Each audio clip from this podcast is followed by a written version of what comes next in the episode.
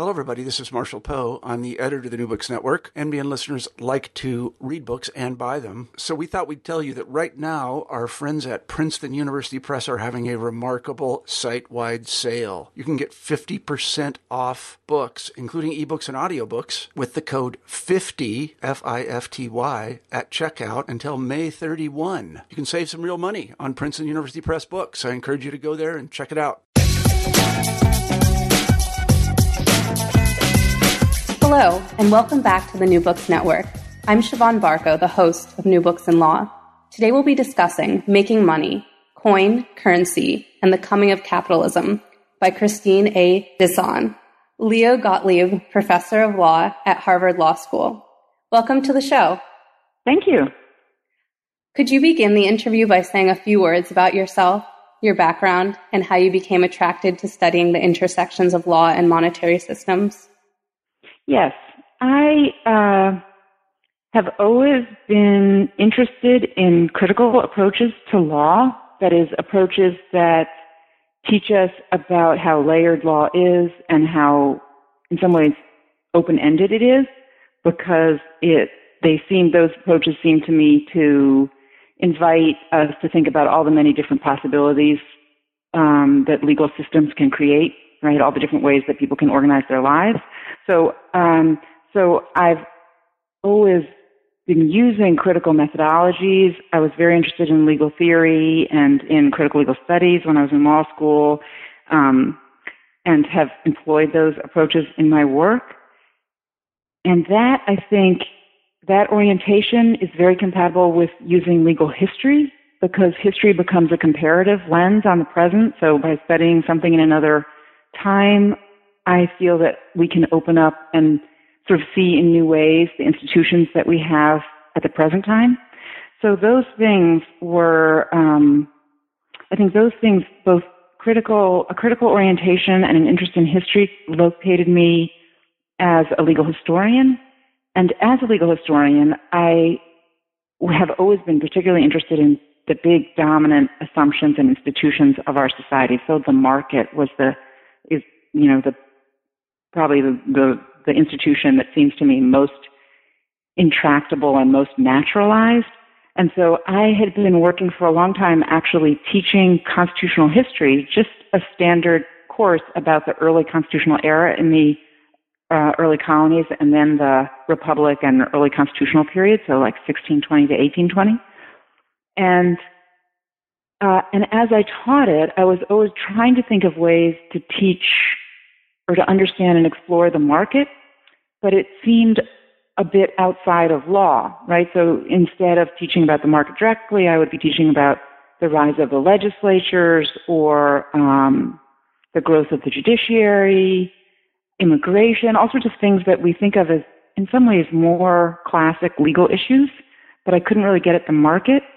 And then I noticed, um, I noticed a big debate in the early Republic about um, how the uh, American, how the government should pay back uh, the Revolutionary War debt.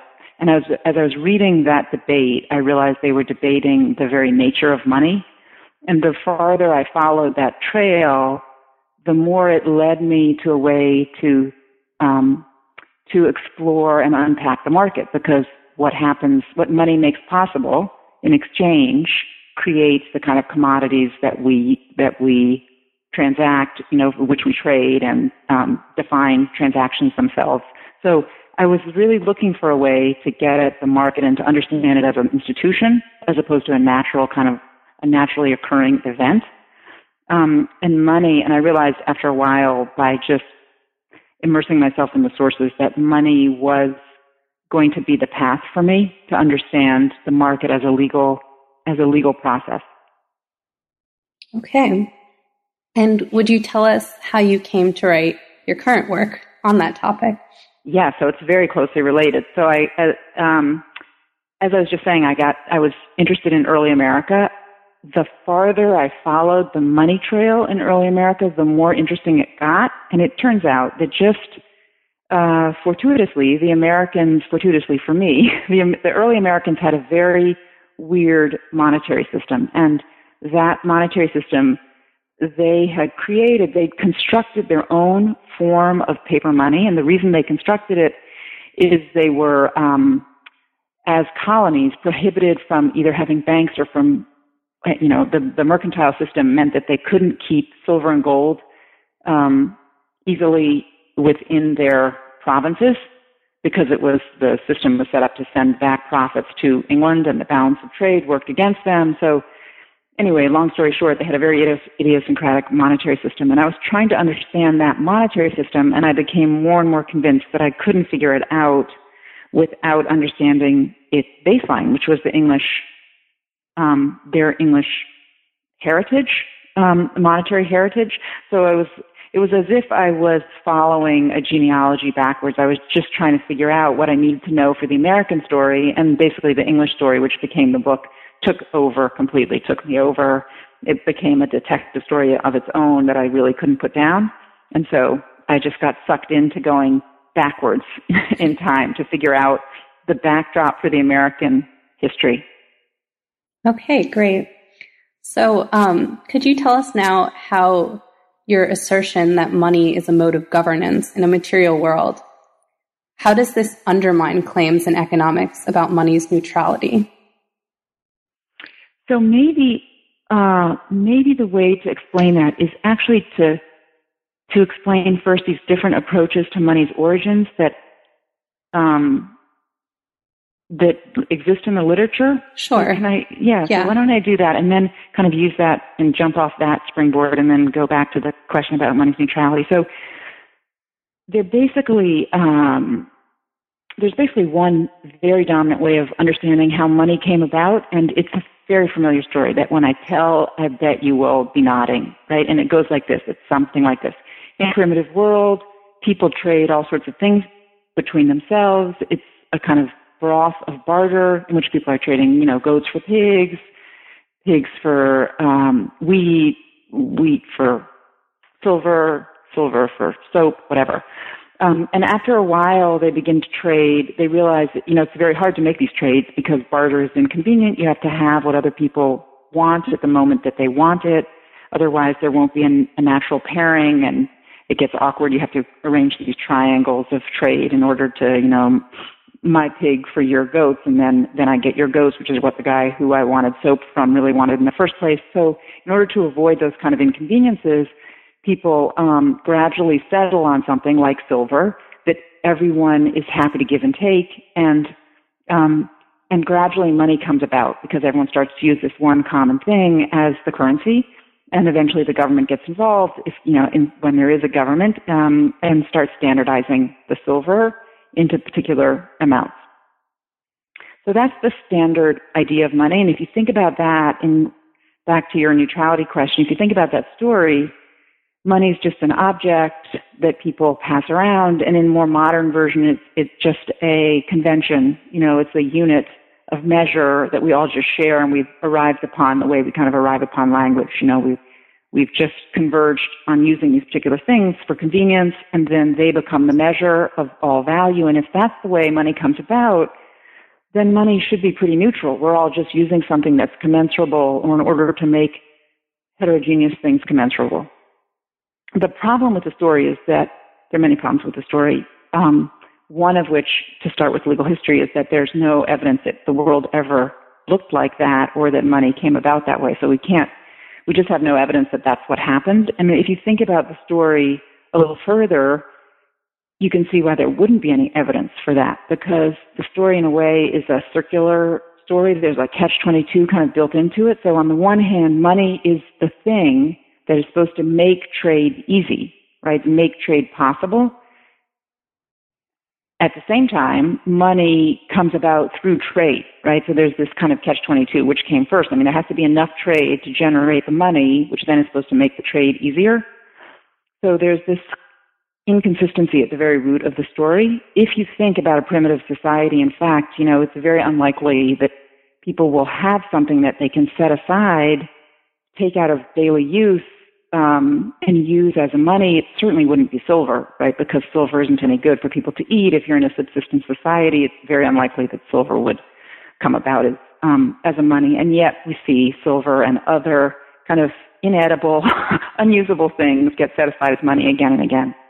So, so when I, you know, dived in more deeply to the study of money and, and the theories of money and the history of money, what came together was a very different story, but I think one that, if I tell it, I'm hoping will make more sense to you. So, so um, the second story, if you think about the first story, it's just transacting individuals, right? Two pairs of people are making all these exchanges, and other pairs of people, gradually everyone settles on one token. But the other thing that's true, and, and it's true that people act as individuals and in, you know, bargaining pairs in many societies. It's also true in many societies that people organize as collectives and as communities, and that we see those communities as soon as we see, um, you know, uh, human populations themselves. So, so it's much more likely that money, instead of coming about from this kind of convergence of bargaining individuals, came about when groups of people organized themselves. And this story goes something like this. These groups of people organize themselves, and when groups organize themselves, they all make contributions towards their collective um, well-being and the support of their of their group. And that can either be coerced or can be democratic, right? It could be a warlord or it could be a small congenial group. They're all making contributions so that they live together and, you know, do things like are able to defend their small community.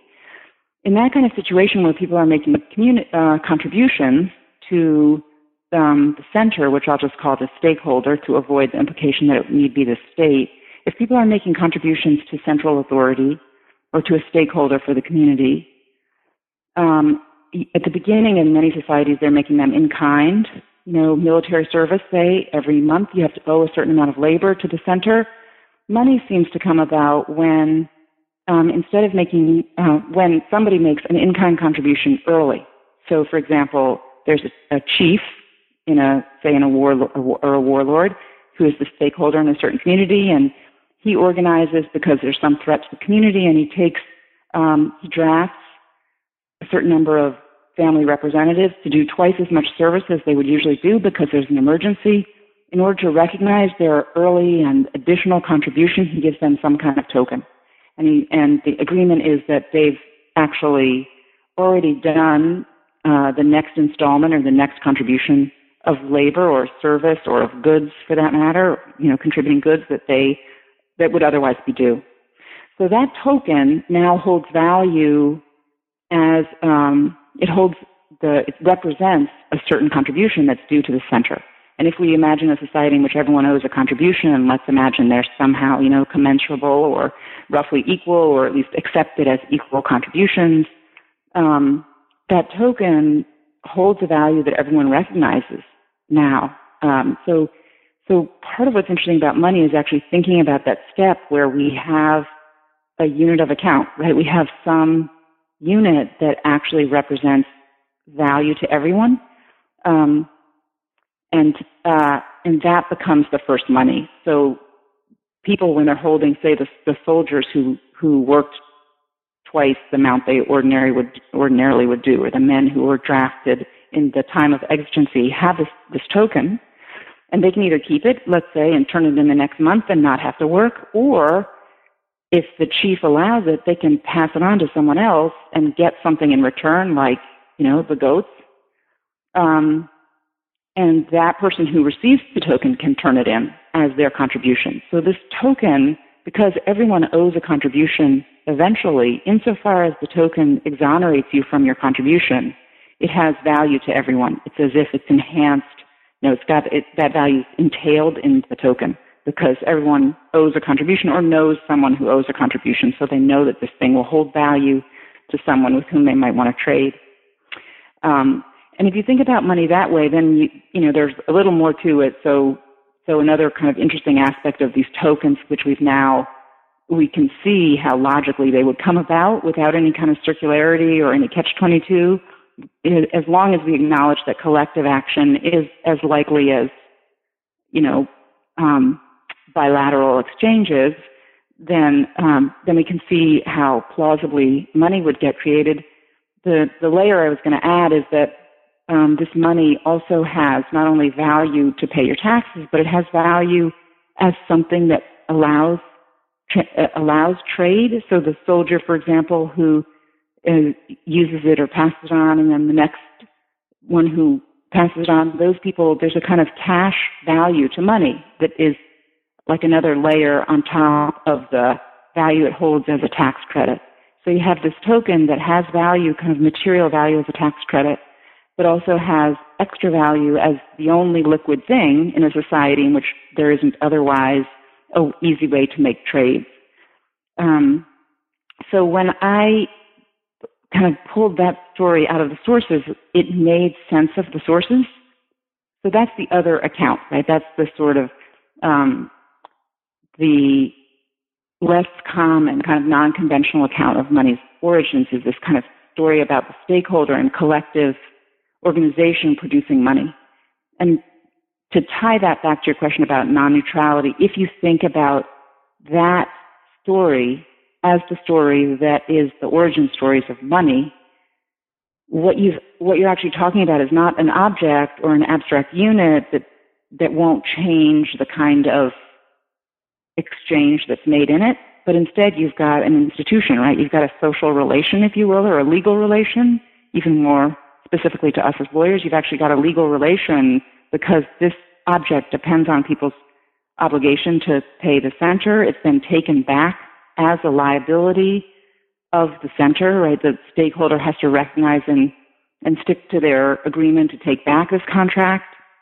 Um, so you can see already that this um, this token is depending on, and as people change and redesign it, will be changing relations in the community.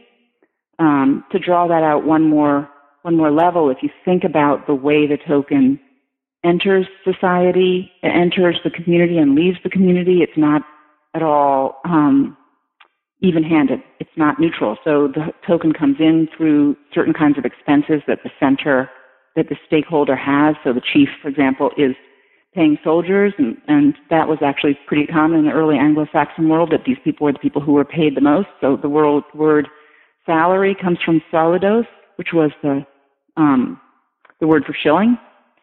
Uh, so soldiers are being paid, and so it's soldiers that people need to deal with if they actually want to make transactions for money. So and you can see from the very beginning that the way that a society is organized is influencing the way money enters, and therefore the kinds of values that will be put on money, because the soldiers and the soldiers' preferences are going to influence um, how money, you know, how people trade and um, what gets valued in money. Then to add, a, I could add another layer, which is um, once you're seeing money as this legal relation, and you're seeing that the stakeholder has distributed this along certain paths, and that people are bargaining for it, and you know, as the money sort of penetrates along these certain channels, um, the stakeholder, or later, you know, the, um, a, a public authority, will also enforce money of certain, you know, will enforce certain transactions because it's interested in having its money um, take effect. So, so, um, but say in early England, they might not allow you to make deals for land. Uh, They might allow you to make deals for people, right? So there's feudalism, but they, um, which uh, you know might prevent certain kinds of alienation of land. There might also be slavery, which made people into commodities. So by tracing the way money moved and how it moved, you can see everything from kind of the way prices would get established and how they wouldn't be neutral prices, but would actually depend on how money had entered circulation, to what defined a commodity and what counted as a commodity. So you see the whole kind of market getting built by the way money as a process is being established. So, you know, when you step back and look at that, it's still true today that money enters in certain, according to certain paths, and is taken out of, you know, out of circulation according to other devices, and that certain things count as commodities and certain don't, certain things don't. Another example, certain things are negotiable and other things aren't. You know, we allow certain kinds of credit and disallow others. So the whole picture, by the time you add up, you know, by the time you look at all the layers of rules about how money enters, what it is, what it's allowed to buy, you know, what's enforced, you get a picture of the market. But it's certainly not a neutral market, right? It's not something that just naturally happened. It's something that's uh, a function of all these decisions and um, relations that come out of um, the creation of money. Okay. Um, it's a really very interesting mm-hmm. way to look at money's yeah. role in society. Um, could you tell us now uh, what the free minting system is and why legal enforcement was essential to it? Yeah, so having described kind of this this stakeholder model of money and the chief kind of at the center, um, you can see that money could be made out of anything, really, right? Um, you could use anything for money as long as you had a way to know which tokens were your tokens and a way to prevent them from being multiplied and, um, you know, that is counterfeited, and a way, you know, you were using some kind of token that didn't fall apart or disappear. You know, you couldn't use something that was very fragile, or else you'd be paying soldiers, and as they traded on, the money would fall apart. So, so what seems to have happened is that, that you know, many groups decide to use, and you can, and groups might experiment about this, by the way, but, you know, using something like silver is actually a great idea um, if you want to make a token that's durable and that's recognizable and that won't be counterfeited easily. So in, it seems that silver coin and other similar things, gold coin or, you know, certain kinds of shells, come about not because, come, begin to be used as money, not because they're easy and everyone converged upon them, but actually because they're hard to, and they're precious and they're rare and they take skills to refine. So the So the early Anglo-Saxon communities start to use mint, you know, have mints that are very early on clearly under the control of their of chiefs, of sort of small kings at the beginning, you know, as, as England's becoming more consolidated. And eventually what this system um, develops into is a system called free minting, where each, where well, by the twelfth century, there's one, there's one monarch, and so we'll assume that. So there's a system in which the monarch controls the mint and um, basically taxes in, so that at this point, the tax, they much rather take the tax. I think by the twelfth century, in fact, it's safe to say that taxes are pretty much always monetary in England. So they're taxing in money instead of in labor, instead of giving you the option, right, of working early and then paying in labor or money. They're paying in Um, they're requiring coin, and they're paying soldiers in coin. So they've got this kind of, they've got the basic infrastructure set up. Um, but in order to get the the coin that people want, uh, need to use their to pay their taxes, um, people go to the mint with silver and gold in raw form as bullion, and they basically buy coin by um, by giving over their raw silver or gold, and at this point it was silver, and getting coin back. And you got back less silver in coin. That is to say, the government kept some of the silver and gave you back fewer number of coins, but it gave it to you in coins. And so those coins were appropriate to pay your taxes. The government wouldn't take raw silver for your taxes. It would just take coin.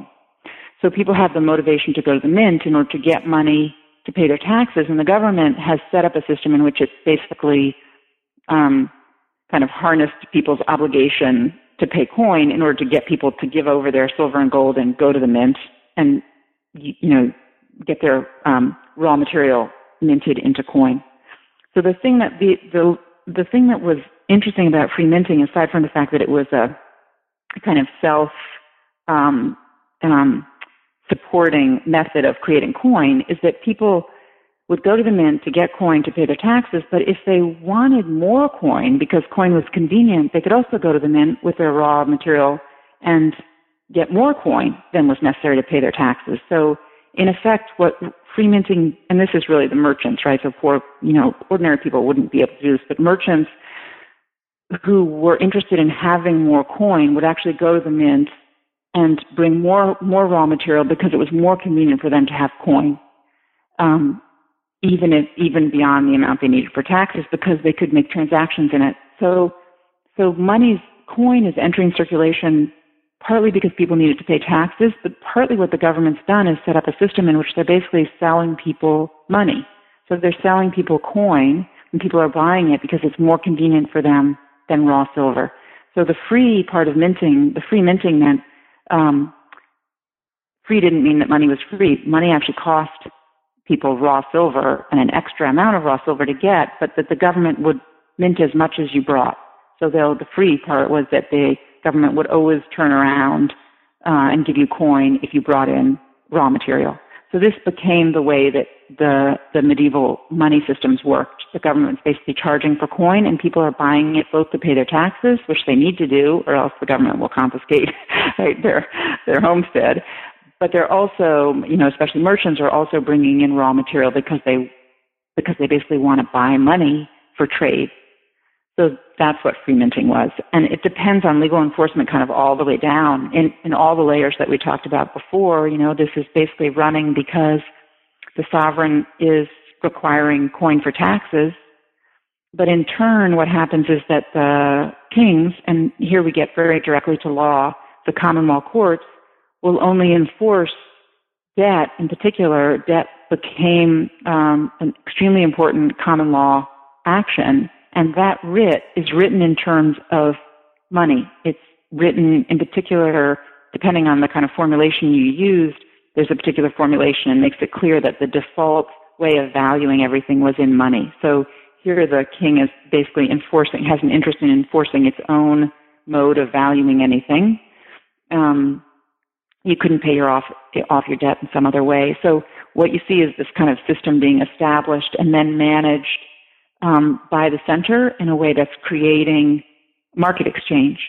Um, and I could go on, you know, there, there are these disputes over exactly how you valued things, if the value of money changed, but the point is, again, that it's um, basically the common law courts as directed by the sovereigns that are um, creating the rules that will provide the infrastructure for exchange, and therefore, you know, because the infrastructure has a certain shape, they're shaping the market. Okay. Um, what were some of the events that destabilized coin's identity? And could you tell us about the late thirteenth century influx of foreign imitation pennies? So th- this system that I just described turns out to be really complicated and fragile, if you think about it, because um, so to go to your destabilization question and then use the imitation pennies is a great story that's just an example of of the difficulties of this kind of um, money system. At first glance, if you think about a system, if you think about coin, it looks very solid, and and often when modern when modern people think about coin systems, they think they're very stable, the gold standard, something like that. But in fact, they're very fragile, and the reason they're fragile is that Um, is that every penny, all these tokens that are being created at the mint under the free minting system have in some ways two kinds of value. They have commodity value as silver pennies, and they also have monetary value. They have value as a tax credit that's especially good because it has more liquidity. So back to what we talked about at the beginning. And the monetary value is actually usually greater than the commodity value, right? Otherwise, you wouldn't take your silver to the mint to get it to get it um, changed into coin. The coin value is greater because it's easier to use coin than to use these um, raw silver. So, but if you think about those two kinds of value, all the money that you have has to have the same kind of ratio. That is to say, you know, a penny and a larger coin both have to have kind of the same amount of commodity value relative to the face value or to the monetary value. Um, for the system to work, because otherwise if some things had less commodity value but more face value, people would only use those kind of coins, right? um, because they're getting more for less amount of silver, as it were. So it turns out that money is a whole ladder of different denominations, and all these denominations had to have the same ratio between their commodity content and their face content. So I don't even have to go into the details. You get the picture, right? That it's very easy for things to to get off kilter. So um, a quick example, wear and tear. So if people uh, are passing around coin, it wears down. There gets to be less silver, say, in pennies than there than there is in bigger denomination coins that don't get worn as much. So um, so people would start to discriminate again, you know, between different denominations in order to try to hoard the silver that had most commodity content, because they might want to use the silver for something else, including take it overseas and use it, you know, get it reminted into that country's money.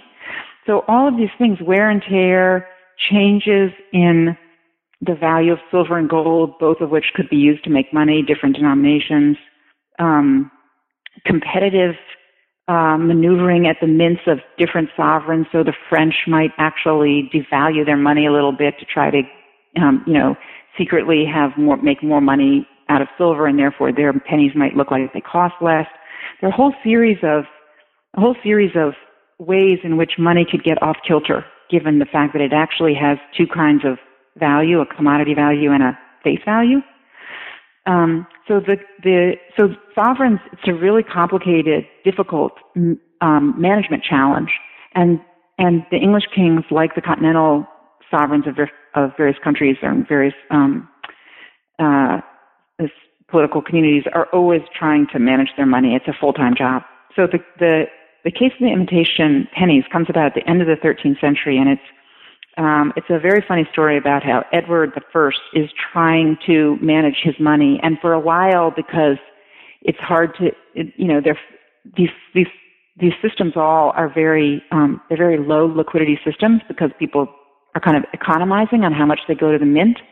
And so Edward allows foreign pennies to circulate. They're called imitation pennies, and they have almost as much silver, or sometimes as much silver as silver pennies, so nobody sees much harm in it. And he says, okay, I'll take these even for taxes. And so everyone starts using them um, interchangeably. But then the, the the sources of the imitation pennies, the Flan, uh, you know, several people are making them in the Flanders and in France.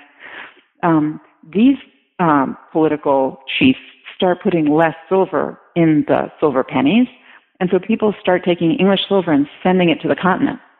So England, by allowing these imitation pennies, there's this, suddenly this flow of silver out of England to the continent. So it sounds, it's just an example of how crazy the system was. Um, and it gets worse. So Edward, in order to, in order to fix this, um, problem, he, uh, changes the value of the imitation pennies. Um, In a way, he appreciates them. That is to say, he says every, um, I'm sorry, he depreciates them, right? So he says every imitation penny is now worth only half a penny, and uh, he appreciates the amount of metal in them, right? Because if you think about the fact that they have almost as much metal in them as other pennies, there's now a whole lot of metal in a half penny. That's an imitation penny now with only a half penny. And this throws the whole nation and the whole country into uproar. So nobody knows what to do. The people, the sheriff who had originally accepted a penny for tax, who were collecting the taxes, um, when they turn them into the exchequer, those things are only worth half a penny now. Um, so they're up in arms because they're suddenly caught on the hook of having to collect more pennies. Creditors don't want to take pennies, even though they have more silver in them, because they think that they might be demonetized in the future. Uh, people who are buying things don't want to, you know, um, still want imitation pennies to be worth a penny. So it caused this big political uproar, and um, and so the episode shows us a lot of things: how difficult it is to um, to make money, how carefully stakeholders, in this case, you know, Edward has to negotiate with uh, with the population to um, to figure out the legal value of imitation pennies. So he has to make some modifications once the uproar happens. Um, it also shows us the importance of money myths, right? Because people are actually not accepting imitation pennies, even though there's more silver in them. So it's a great example of the fact that money really is different from silver. So, um, so that's the case of the imitation pennies, and it takes takes several years for Edward to figure out what to do. Um, in the end, he actually has to give the, the sheriff uh, credit for the taxes they've collected as pennies, even though they're now only worth half a penny. So it all gets settled out, but it's a really interesting example of how how um, hard it is to manage a, a coin money system. Great example. Um, would you tell us now some of the things you've discovered about the lost history of tallies? So this is another great story. They're just, just full. There are many, many great stories, each of which have some kind of implication that turns out to be very important for the kind of social structure of society. But the tallies were, um, their importance is in many ways they were an early form of public credit that, because they're so odd, people didn't recognize as public credit or lost. People have lost sight of the fact that these things circulate as public credit and, in fact, circulated as money. Because if you think about what we're saying about money, is it's a form of public credit, right? It's a, it's ultimately a tax credit. Tallies were little wooden sticks that the exchequer um, used at the beginning to give to tax collectors. When so the English system worked by farming out the tax responsibility, and tax collectors would collect taxes in the you know, all sorts of different regions that were peripheral, say, to London, and then bring them into the exchequer. And when they brought in their taxes, in order to get credited um, as having submitted their taxes, the exchequer would take one of these wooden sticks, someone would break it in half and give half to the tax collector and half and keep half at the exchequer. And by fitting the sticks together, it was called the stock and the foil, and is probably the root of the word stock, as in even stock market, and stock as something that we use, that we think of as capital. Um, the, the, the exchequer officials and the tax collector would each have a half of this. They'd fit them together, and that would show that the tax collector had paid. And after a while, what happened, so that was a great system, especially in a, in a society that didn't have paper and pencil and easy ways to, and, and may not even have had numerical literacy. After a while, what happened is that public creditors would come to the exchequer for their payment, and the exchequer may not have yet received the taxes from the tax collector, say, in the field somewhere. And so the exchequer would take one of these tallies, break it in half, give the half to the creditor with a certain amount of tax, with a certain amount of money owed on it, say, uh, ten shillings, and say to the creditor, go find the tax collector, get the, the money from him directly, and give him this half as a receipt. They give him the stock, say. I think it's the stock that the tax collector gets. So the creditor would go find the tax collector, get the money, give him half of the tally, and we'd be in the same place as we were before. That is to say, the tax collector would have a receipt showing that he'd paid over the taxes that were due, and the exchequer would have the other half. But if you think about it, we also have a situation where, in effect, the... Um, The government has gotten a loan from the creditor for the length of time that the creditor's holding the tally. So the government actually didn't have the money in the beginning, and, and gave out a piece of an instrument that's actually a legal claim to money. And so it didn't take long within uh, the first few decades of these um, these tallies circulating. By the fourteenth century, it's clear that the that the English crown is paying out a lot of, is paying an enormous number of public creditors in tallies, and basically, that is to say, it's paying them in these debt instruments, and the tallies are going out there. So um, I went through these old institutional histories to look for the, to get a sense of how how large a percentage of um, money was coming in, uh, was being spent basically by tally at the exchequer. And in some years, at its height, in the fifteenth century, something like sixty percent of the money uh, being spent by the government was going out by way of tally, that is, going out by way of these instruments. Um, and the way this connects to money, I mean, there are many ways it connects to money, but basically what happened eventually, and quite informally, but with the consent of, of officials, is that these tallies could change hands. So if you, if you're a creditor, and you don't want to take the time to go find the tax collector, and the tax collector maybe uh, you suspect doesn't have the money yet, which also happened, you might hand on your ta- your tally to someone else in exchange for um, for goods. And if you think about that, it's basically acting as money, um, because the person who eventually takes these tally could even use it to pay his taxes or her taxes with the tax collector. Eventually, right? Just giving them the tally and paying off the taxes that way. So it's very similar to a kind of money. And it looks like tallies began to um, circulate informally as a kind of money, at least in certain circles, probably elite circles, merchant circles were using these tallies. Um, and we also have the um, English kind of experimenting with public debt and learning how to use public debt So it's a great story, and and um, the the the history of tallies is lost in part during the nineteenth century. There are all these tallies, thousands of tallies in the basement of the Parliament buildings uh, in London, and um, and some wise bureaucrat decides that they should dispose of them and uh, lights them on fire, and they burn down the Houses of Parliament. Uh, and they also, they also burn down, they also burn up all the tallies. So, so that event in particular helps, um, bury the history of tallies. And we're only just now kind of recovering it. All right. Um, uh, another great, maybe more yeah. dramatic example.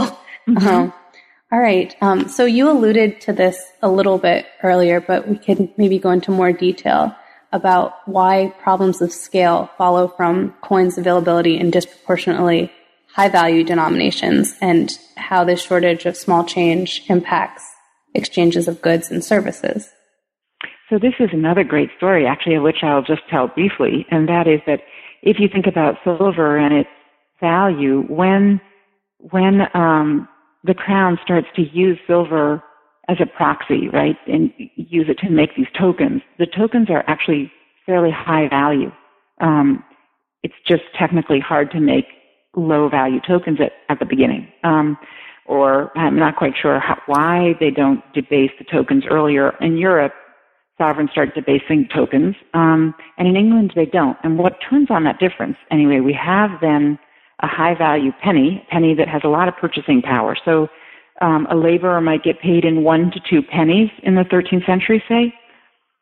Uh, if you think about that, um, that penny has a lot of purchasing power, but you have very few tokens in which to divide your purchasing power. So to give an example, to make it concrete, um, say you get paid two pennies a day and a farthing. There's a quarter of a penny, of which there are only a few circulating because mostly they make pennies. Farthings are harder for the mint to make, and there are not as many made. A farthing buys four cups of ale. So a penny would be sixteen cups of ale, and you only get two pennies a day. If you compare an American worker who gets paid one hundred dollars, say, nineteen fifty, whatever, you know, that's ten thousand pennies. So you have much more flexibility in what you can buy with ten thousand pennies. Um, so the English had this very awkward currency that that um, bought big packages, and that made it very difficult for people who are making everyday purchases to use. And so um, uh, that meant that people often made deals for credit. So instead of trying to use your penny and take getting sixteen gla- you know cups of ale, you might every day for several weeks take a cup of ale from someone and say, you know, in two weeks I'm going to pay you a penny, or whatever, in sixteen days I'll pay you a penny. And so we get all this kind of low-level credit going back and forth between people because of the awkwardness of um, of money's denominations. And, uh, and money, as I said before, was also fairly scarce, so there's all the more reason for credit. But um, that kind of credit, part of what became most interesting to me is that kind of credit is not so that people can invest, it's so people can live, right? So they can just, it's consumption credit. It's credit that allows people to get by and make trade with each other and economize on the use of coins. Um, and uh, what became interesting to me is part of that, that, that kind of credit then affects the way people live and their relationships with each other. So on the one hand, at first glance, it might look like it's quite romantic. Everyone makes these reciprocal deals. There's lots of lending back and forth. On the other hand, when tax time comes around or when the harvest is is weak um, and they're failed, um, the, the crops fail, people uh, begin to sue each other because they actually need somehow to recover enough money to pay their taxes or to pay someone else. So the litigation rates in fourteenth century England are extremely high, and the oppressiveness of this system becomes more and more clear when you look at how hard it is for people on the bottom to use this kind of money. Um, the same problems, because they're um, denominational problems, don't affect people as much at the top who can, say, buy in bulk or who are buying, making larger purchases or are hiring servants. Um, those people can get by, but the people on the bottom, the more and more I looked at it, the more and more difficult um, uh the more and more difficulties flow from the awkward denominations that exist in money. It was just, it's actually another great example of the question you asked me at the beginning about how, how the monetary system would produce non-neutral results. So here's a problem that in some ways is just a technical problem, but it turns out to change, emphatically change the way, what kind of exchange gets made and how people are spending and what they're spending on, and um, you know, creates all additional, a lot of additional costs as they try to enforce the credit or get back their, the debts they're owed. So that's the, that's the story of um, the, the scale problem. Okay. Um, could you tell us about the radical redesign of money that began in the seventeenth century?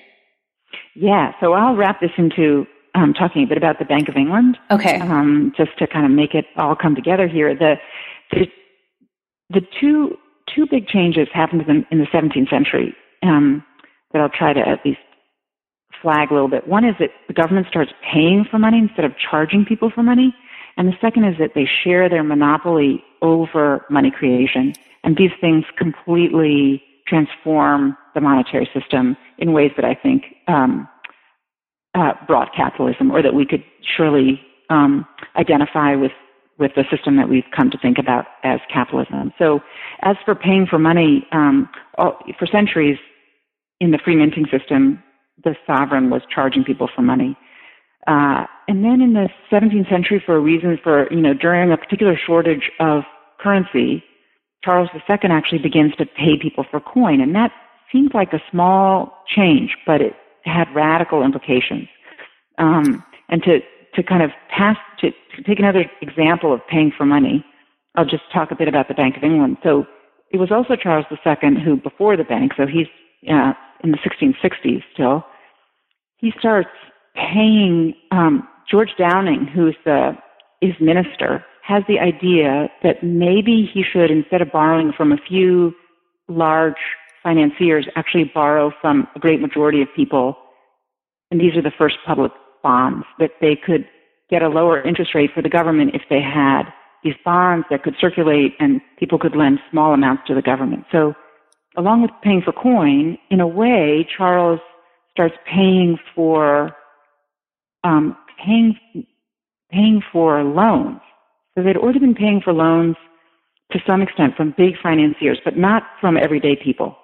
And the idea is quickly taken one step further, and probably these bonds, the habit of paying for bonds, eventually paying for loans, eventually flat out leads to paying for money itself, which they've always charged for, right, if you remember the free minting system.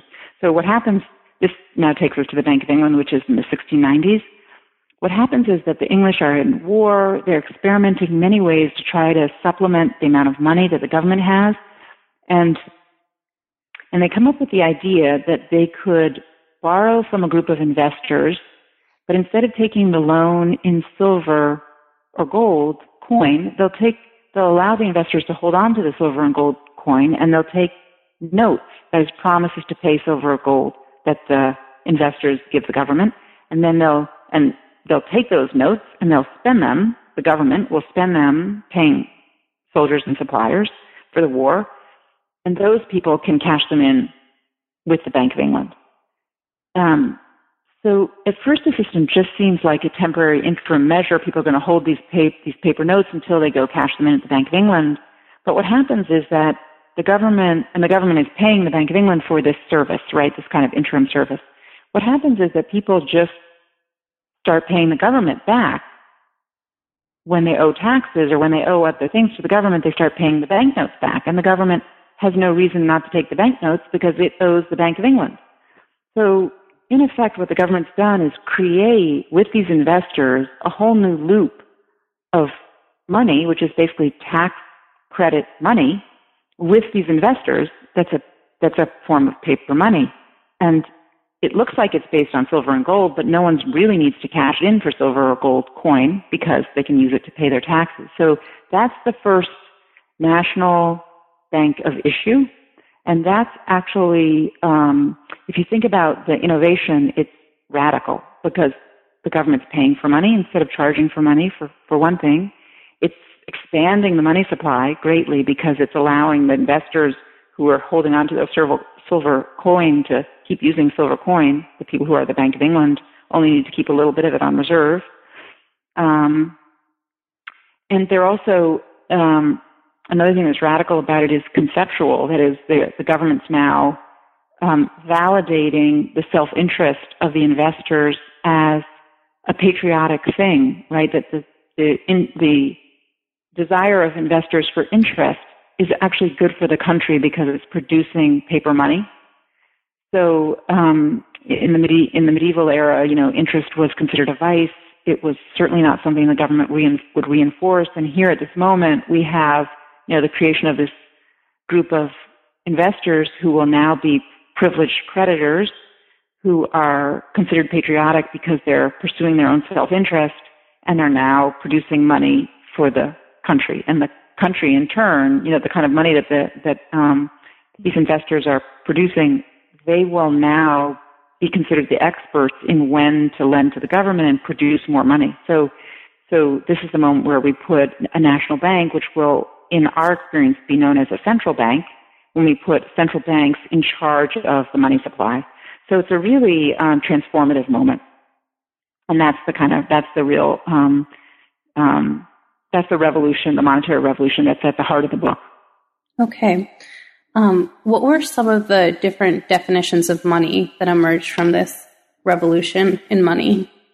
Yeah, that's a great question, because if you think about the revolution, two things are emerging from it in a way, and they each give rise to um, a definition of money, and there's a big argument in, actually there's still an argument today about what money really is. So on the one hand, you have these banknotes, and banknotes that are taken for taxes and that appear to hold their value that way, and a whole set of people argue that, in fact, money is credit. And um, and there are, you know, a hundred pamphlets saying money is credit. Um, maybe not quite a hundred, but a number that still survive that are saying money is credit, all sorts of variations on this theme.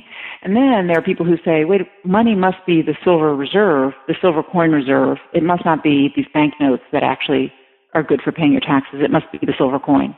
And Locke is most famously associated with that position. And And that position becomes important to him as a philosophic matter in a in a in a moment when he's trying to resist. Um, he's trying to develop political theories that will actually limit the power of the sovereign and the power of the government more generally. He he seems to be driven by a desire to um, take money outside of political authority and locate it somewhere else. So he says money must be the silver, must be silver itself. And, you know, he identifies it with the kind of silver that traders, overseas traders use. If you think about that kind of silver, it's not even coin, it's actually raw silver. So Locke goes really far. I mean, on the one hand, we have these credit theorists who are saying money's all credit. It all depends on, um, on a contract, and it could be anything, it can be paper. And on the other hand, Locke is saying it must be silver, it must be outside of political will, and it has nothing to do with what the law says, right? It's, it's, It's before political society. In fact, in his writing, he says before political society that people trade with each other. He he's a big proponent of the barter story, the convergence story that we actually started with. So there's this fascinating debate just at the end of the seventeenth century and throughout the eighteenth century about what money really is. And in many ways, I think, um, I mean, this becomes one of the themes of the end of the book, because uh, in many ways, Locke succeeds in convincing many people that Um, that we have to think of money as silver, even as, and maybe in order to legitimate, um, bank money. So bank money is becoming more and more common. Meanwhile, the theory that money is just silver outside of political control is also becoming more and more common. And it's as if these two things work together, because if you believe money is silver, then maybe that um, enhances the credibility of a bank-based system in which people think they can go get their, think that money is Um, it, that money's value depends on the silver reserve.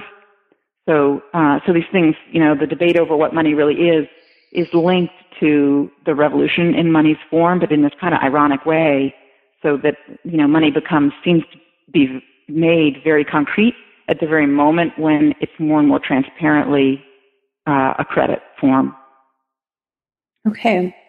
So how during this period, uh, the late eighteenth century, was the basic structure of modern money erected? So that um, that question just follows straight from what we were talking about um, in a really nice way, because the the new, this new paper money that we have from the Bank of England. The Bank of England is the only bank that the government privileges in the way that I was just talking about. And so Bank of England notes, uh, because you can use them to pay your taxes, become interchangeable eventually. You know, it takes a couple decades, but they be- it becomes interchangeable with coin. And for complicated reasons, they start using gold more than silver. Kind of goes out of circulation because of one of these destabilizing problems that we talked about already. Um, so banknotes and gold coin become the basic money of the English, and commercial banks can then use those, can use paper banknotes and gold coin um, as their own reserve, and and they go into operation. They're actually very um, infrequent in the seventeenth century, and they don't stay in business long because uh, nobody will take their notes, basically, and their notes, and they're very fragile. Um, there's unlimited liability for partners, and there are a lot of reasons why they don't, they're not strongly established in England before this period. But after this period, um, what happens is they begin to use these basic units of account, both the Bank of England's money and the gold money, as reserve, and the Bank of England uh, begins to support the banks. So over the eighteenth and the nineteenth century, to make a long story short, commercial banks go into operation um, and issue banknotes and eventually issue deposits that are claims to the nation's money supply, and and they're clearing, setting off obligations that they owe each other and that their depositors owe each other using coin and Bank of England notes. So they, we get this kind of architecture of the central bank, which is the Bank of England, supporting a set of commercial banks that are multiplying the money supply by themselves holding, you know, holding the bank and the coin reserves and making further um, representations of money. And uh, and so Uh, it's a very interesting system in which you get ultimately a kind of um, pyramid, an inverted pyramid, right? You get more money as you go further out from the center, but the center is, is ultimately um, supporting the whole system by um, by allowing the banks to clear accounts with each other and set off obligations with the basic unit of account. To conclude, I really want to thank you for being on the show today. I really enjoyed it. Thank you. You're welcome.